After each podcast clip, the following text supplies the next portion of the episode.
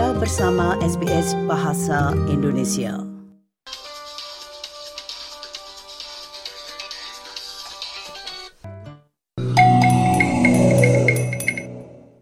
SBS. SBS. SBS. SBS. SBS SBS Radio.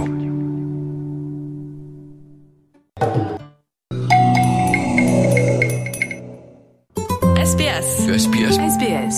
SBS. SBS SBS Radio. Nah, jika Anda baru saja bergabung, Anda bersama SBS Audio Program Bahasa Indonesia. Nah, rupanya tamu kami untuk siang hari ini sudah berada di jalur, jadi saya akan segera bergabung dengan beliau, yaitu Dr. Paul Thomas dari Universitas Monash. Selamat siang, Pak Paul, dan selamat tahun baru. Ah, selamat tahun baru Bu Sri. Dan untuk tahun ini saya sudah pindah ke, Ke- Universitas Deakin.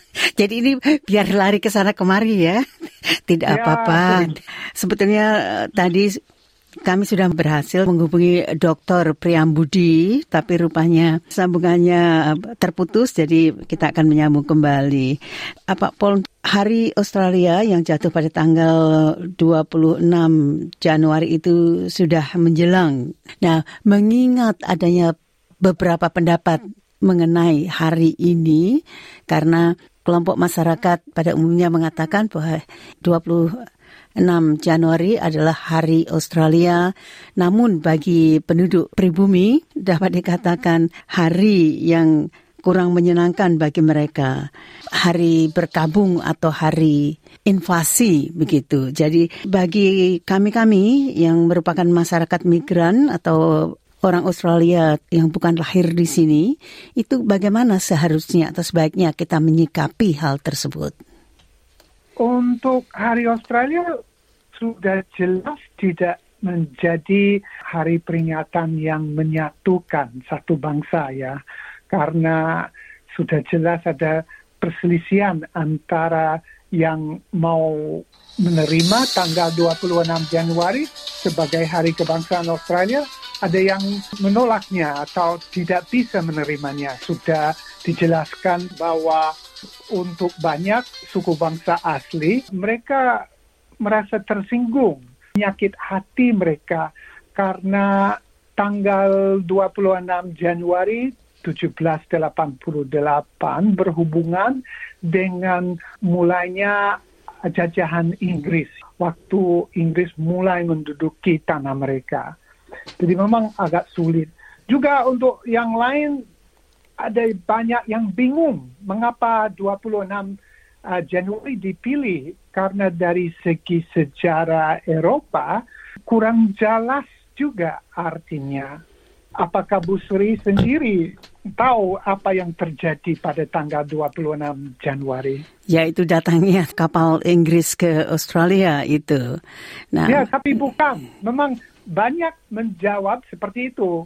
Walaupun itu salah. Maaf, ini ini bukan kesalahan Bu Sri, tapi memang kami Sejarah. kurang belajar sejarahnya dan sampai Perdana Menteri dulu, maksudnya Perdana Menteri Morrison juga agak keliru tentang tanggalnya. Kalau mau tanggal ketibaan Armada pertama itu tanggal 20 Januari. Dan bukan di pelabuhan Sydney uh, melainkan di Teluk Botany. Ini soal kecil ya dibandingkan dengan apa perasaan suku bangsa asli terhadap tanggal ini, tetapi agak aneh orang yang mau tahan tanggal itu sering kurang memahami sejarahnya, belum pasti apa yang betul-betul terjadi pada tanggal 26. Ya, sebentar Pak Paul. Ini kalau saya tidak keliru, ini Dr. Priambudi Sulisyanto sudah berada di jalur itu. Selamat siang, Dr. Budi. Ah, rupanya. Eh, Mungkin Dr. Salut ini. Selamat siang, Dr. Salut Muhyiddin. Selamat siang Ibu Sri. Kami telisiban Bapak. Maksudnya telisiban itu kami sudah mendapatkan Dr. Budi tadi, tapi sambungannya ya. terputus. Iya. Jadi mungkin saya perkenalkan kembali Dr. Salut Muhyiddin dari Universitas Macquarie sebetulnya dari Fakultas Bisnis ya Bapak ya, tapi Enggak, ya, saya sudah. sudah pindah dengan Monash sekarang. Oh, Pak Salut justru pindah dengan Monash sekarang. Ya, Monash Indigenous Study Center. Loh, saya Bukan Bu, Bu Sri bicara dengan yang lain, bukan dengan saya. Oh, mohon maaf. Ini saya menyambungnya eh, konsulat semua ini. Oke, yang enggak apa-apa. Saya Budi. Bu. Iya, iya, makanya itu yang pindah ke Monash itu Pak Budi. Ya, itu nanti diskusi yang lain. Iya. Untuk Iya, iya. untuk riset Makassar Marike. Jadi sekali lagi semuanya sudah Tapi berada saya di tetap di Adelaide. Iya. Saya cuma tiga hari Iya. dengan Monash. karena semuanya sudah berada di jalur, jadi saya akan luruskan ini. Monggo, di, monggo. iya, di satu pihak Dr. Paul Thomas itu dari Deakin dan Dr. Salut Muhyiddin dari Universitas Macquarie eh, jurusan Business School. di business school, tetapi mengenai kependudukan itu. Demografi betul ya. ya kepakarannya. Nah, untuk Dr. Priyambudi Sulistianto memang tadinya Ya. di Adelaide tapi sudah pindah ke Monash yaitu untuk studi indigenous. Hubungan Makassar dengan Indigenous Australia. Iya, mungkin saya ulangi ya, saya ulangi secara ringkas itu tadi sebetulnya Pak Pol juga sudah menjelaskan bahwa sebetulnya kalau kita lihat tanggal 26 yang saat ini dianggap sebagai hari Australia itu ini kurang tepat juga karena nanti Pak Pol dapat mengulangi itu alasannya tetapi yang saya ingin ajukan di sini untuk Bapak-bapak ulas nantinya itu adalah mengingat atau adanya perbedaan pendapat bahwa kelompok pribumi menganggap Ya. tanggal 26 itu adalah hari invasi atau hari bergabung atau hari survival sedangkan bagi rakyat yang lain itu kami semua sering menganggapnya sebagai hari Australia. Nah, Mhm. jadi bagaimana kami-kami yang datang dari negara selain negara Australia ini yang datang ke Australia dan berdomisili di sini itu bagaimana kami ini harus menyikapi Hari Australia tersebut atau bagaimana kami harus merayakannya atau memperingatinya itu. Pak Paul mungkin dapat diulangi lagi yaitu penjelasan tentang bahwa sebetulnya bukan tanggal 26 kedatangan armada Inggris untuk pertama kalinya tetapi silakan Pak Paul. Oke ya, memang untuk bangsa Australia yang mau menahan tanggal 26 ada persoalan karena mereka sering keliru tentang sejarah yang ada di belakang tanggal 26 itu. Maksud saya keliru, mereka kira itu tanggal armada pertama dari Inggris tiba di Australia, tetapi itu memang keliru. Tanggal armada pertama sampai di Australia itu tanggal 20 Januari dan itu di Teluk Botany. Seharusnya ini jadi merupakan soal kecil saja, tetapi karena mereka betul-betul mau tahan tanggal 26 walaupun ada bangsa Australia yang lain terasa tersinggung, saya kira lebih baik secara secara itu di, Luruskan. dibahas atau dijelaskan. Nah, sekarang masalahnya begini. Memang pergantian tanggal itu kan juga sudah sering diperdebatkan itu. Nah, tapi menurut saya karena adanya perbedaan tanggal itu, apakah seharusnya hal itu dikaji kembali seperti saran Pak Pol itu? Mungkin Pak Budi dapat menjelaskan ini. Oh, saya duluan ya. Kalau Silakan. pendapat saya mungkin agak berbeda. Saya justru mengatakan dan bukti-bukti arkeologi sejarah hubungan antara orang Yonglu dengan orang pelaut-pelaut Makassar itu jauh lebih panjang ketimbang sejarah resmi Australia. Yaitu adalah orang Makassar, pelaut Makassar yang bertemu pertama kali mungkin mulai sejak abad 16 sampai 17 sebelum orang-orang Eropa. Nah, pertemuan itu tentu saja susah dicari tanggalnya, tapi spiritnya adalah bahwa untuk orang Yonglu, eh, pertemuan dengan para pelaut nenek moyang, dulu kan belum ada Indonesia, tapi Makassar ya, itu mendahului dari hubungan yang lainnya ketika orang-orang Eropa datang. Jadi untuk saya sekarang pilihannya adalah untuk orang-orang Indonesia yang tahu hubungan ini ya boleh merayakan atau boleh tidak merayakan. Gitu aja Mbak. Wah, Kalau ini, saya nggak akan merayakan. ini ini menambah bukan menambah persoalan maksud saya ini ini persoalan, lapisan. itu iya. Iya, ini menambah hubung, iya, Jadi- menambah informasi pengetahuan bahwa nenek moyang Makassar itu jauh lebih awal ketimbang orang Eropa.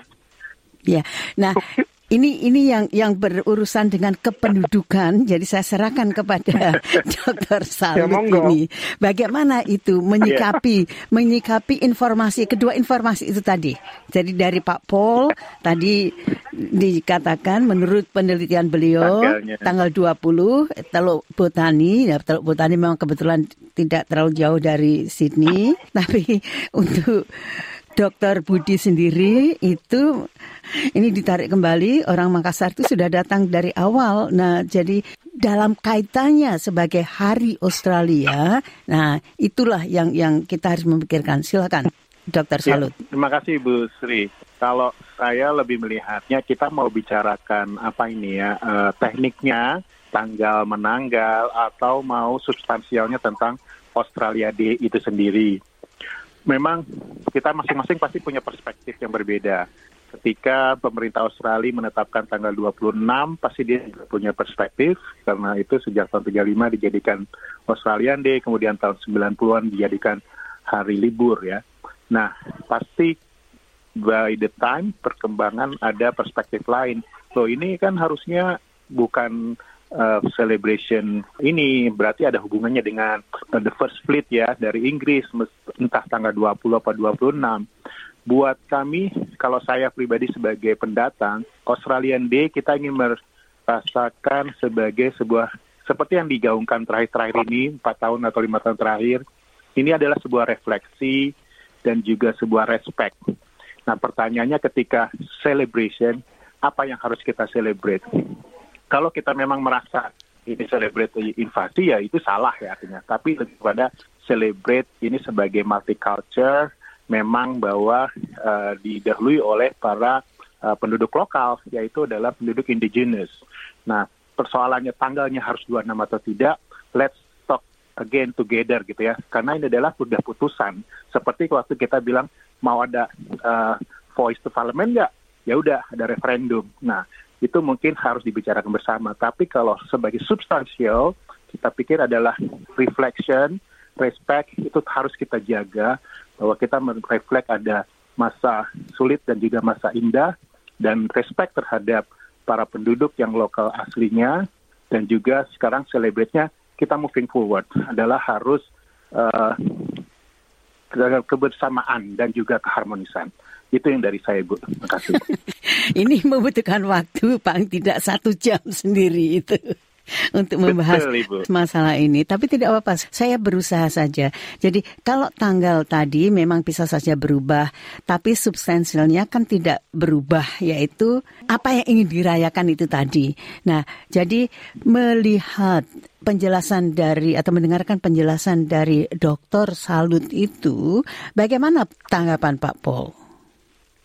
Hmm, ag- agak sulit juga. Saya kira memang dari yang tadi memang penting kalau kami mau mencari tanggal yang bersejarah penting dan bisa digunakan sebagai simbol untuk saling menghormati bangsa-bangsa di negara baru ini perlu semacam perundingan untuk memilih tanggal yang paling cocok. Yang jelas setiap tahun kami ada semacam debat mengenai tanggal 26. Ah, dan 26 Januari itu tidak dipilih dengan seksama ya, tidak ada pemungutan suara, tidak ada pembahasan antara bangsa Australia untuk memilih tanggal paling cocok. Itu itu sesuatu yang terjadi saja. Dan paling penting kalau kita mau simbol sejarah itu memang harus mencerminkan usaha untuk uh, semuanya saling menghormati, saling menerima kebudayaan yang beraneka ragam di negara ini. Berarti Bapak mengajukan itu tadi konsep multikultural itu tadi mengandung konsep itu. Tidak apa-apa, nanti kita test out atau kita jabarkan pelan-pelan. Nah, bagaimana dengan Dr. Budi tanggapannya? Um, tanggapan saya sebetulnya saya menghormati Mas Salu dan Pak Pol, tetapi pendapat saya juga berdasarkan riset dan berdasarkan kunjungan saya sendiri ke Anem Land, ikut festival Gama, festival indigenous itu ya, dan juga kunjungan saya berkali-kali ke Makassar, uh, terutama di um, bertemu dengan orang-orang yang melakukan studi ini. Nah, mungkin persoalannya kan tidak bisa mencari tanggal dan tahun abad yang tepat ya, tapi merayakan hubungan hubungan antara orang indigenous pemilik benua ini dengan pendatang kan nggak harus di tanggal yang resmi dari versi official ya atau dari perspektif yang lain lagi tanggal 20 atau 26. Kita bisa merayakannya setiap hari.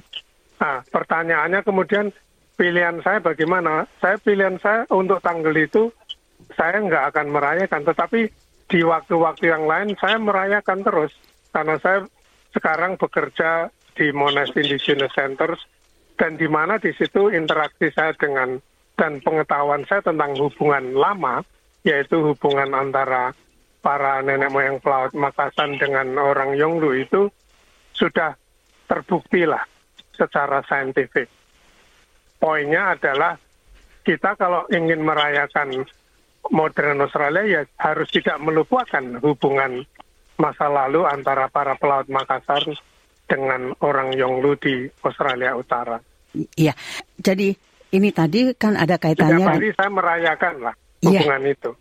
Ini kaitannya tadi kan dengan dengan tanggal itu tadi. Nah, berarti ya. itu memang tidak bisa di tidak bisa diotak-atik tanpa adanya yaitu kesepakatan dari semua pihak. Artinya harus dibicarakan kembali itu mudahnya begitu. Nah, tapi sekarang yang ingin ingin saya bicarakan di sini adalah suatu negara itu memang kan seolah-olah itu ada suatu keharusan untuk mempunyai suatu hari suatu iya. hari untuk melak apakah itu melakukan refleksi atau melakukan peringatan atau perayaan atau apa saja. Di mana pun juga kalau negara-negara yang pernah dikuasai oleh kolonial di masa lalu itu pernah dijajah itu memang ada hari kemerdekaannya. Nah jadi kalau di Australia yang tidak secara langsung dijajah itu terus bagaimana? Masalahnya kan begitu kan itu jadinya?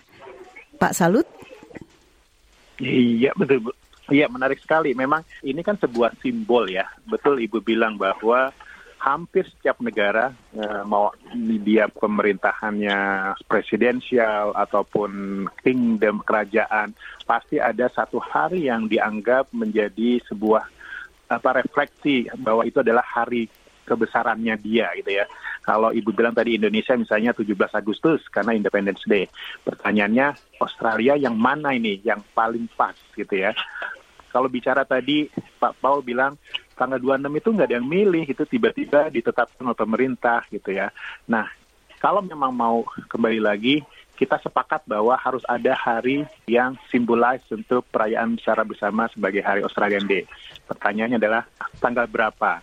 Itu yang mungkin harus dibicarakan secara bersama. Saya setuju, itu harus ada suatu hari yang momentum untuk semua orang. Nah, sambil menunggu, masalahnya begini, kita kan tidak bisa ini terus tidak ada apa-apa seolah-olah begitu orang akan akan bingung masa toh dalam satu tahun ini kita tidak merayakan sesuatu atau memperingati sesuatu yang tentang keberadaan negara Australia. Nah, berarti kan harus ada suatu sikap atau suatu tindakan sambil menunggu adanya suatu kepastian apakah yang terkait dengan tanggal itu. Jadi bagaimana ini Pak Pol seharusnya? Maksudnya bagaimana bisa sampai mendapat pilihan yang cocok gitu. Eh, iya, boleh juga. Uh, maksud saya itu berarti kan kita kan tidak bisa terus berdiam diri. Ah, karena nanti kalau kita merayakan hari ini akan menyakiti kelompok penduduk pribumi misalnya. Tapi kalau tidak, nanti ini begini, itu begitu. Nah, terus pemerintah kan harus menentukan sikap juga itu. Artinya itu bagaimana kita selanjutnya akan merayakan atau memperingati Hari Australia itu dan kapan? Jangan terpaku tanggal lagi. Ya, kita tidak bisa mengabaikan perasaan ya uh, suku bangsa asli atau orang yang tidak setuju juga tidak bisa mengabaikan yang setuju yang masih mau tahan 26 itu. Yang jelas itu belum matang. Mungkin Australia sebagai negara merdeka sudah matang dari segi ekonomi dari uh, segi pemerintahannya tetapi belum dari segi kebudayaan. Dan tanggal untuk jadi simbol bangsa Australia belum muncul. Barangkali pada masa depan sesudah ada persetujuan antara suku bangsa asli dan pendatang yaitu dalam bentuk mungkin treaty ya yang sering uh, diminta itu bisa jadi tanggal paling cocok untuk hari kebangsaan Australia itu masih kita masih berkisar ke tanggalnya, tapi bagaimana merayakannya sendiri, bagaimana memperingatinya sendiri itu? Bagaimana merayakan harinya? Iya, apakah itu bulan atau apa? Tapi bagaimana? Mungkin saya kurang jelas maksudnya kalau merayakan. Kalau tidak merayakan, ya memperingati. Tapi bagaimana caranya? Iya, iya.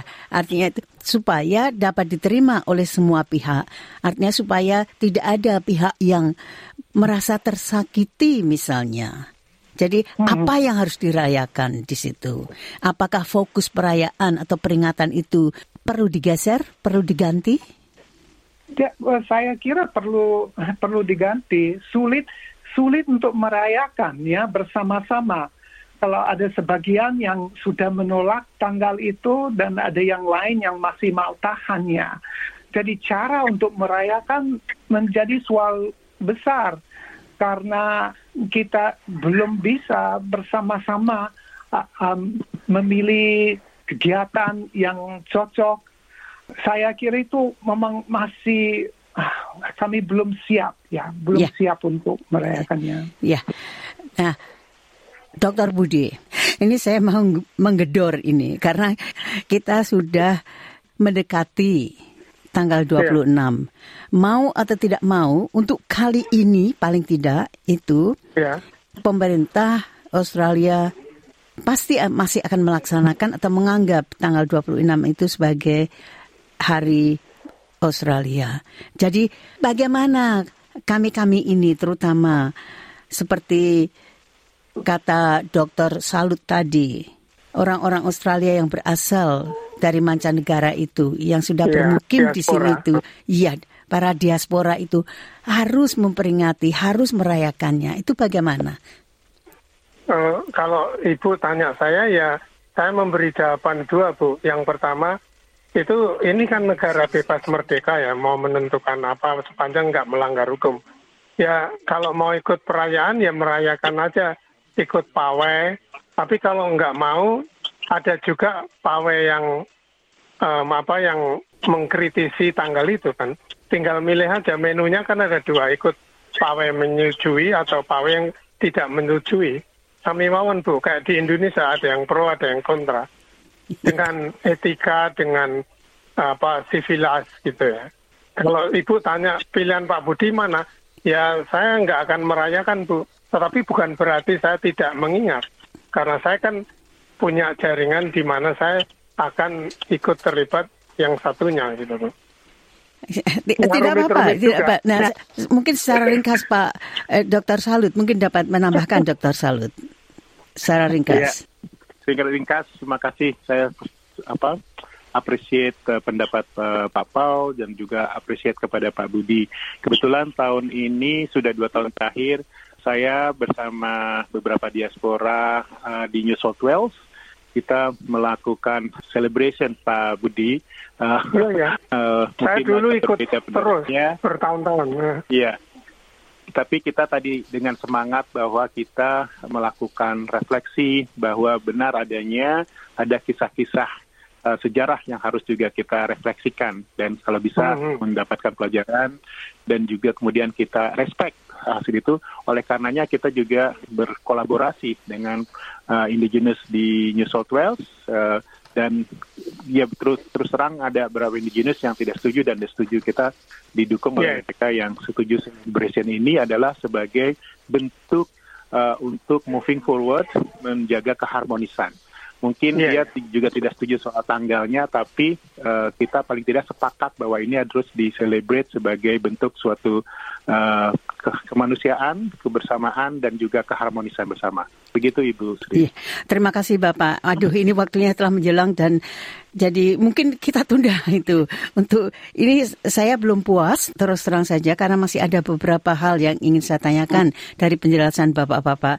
Namun demikian karena waktu yang sudah habis. Jadi terima kasih sekali atas ulasan Dr. Paul Thomas, Dr. Salut Muhyiddin, dan Dr. Priyambudi Sulistianto. Selamat siang, Bapak. Selamat siang. Terima kasih. Selamat siang.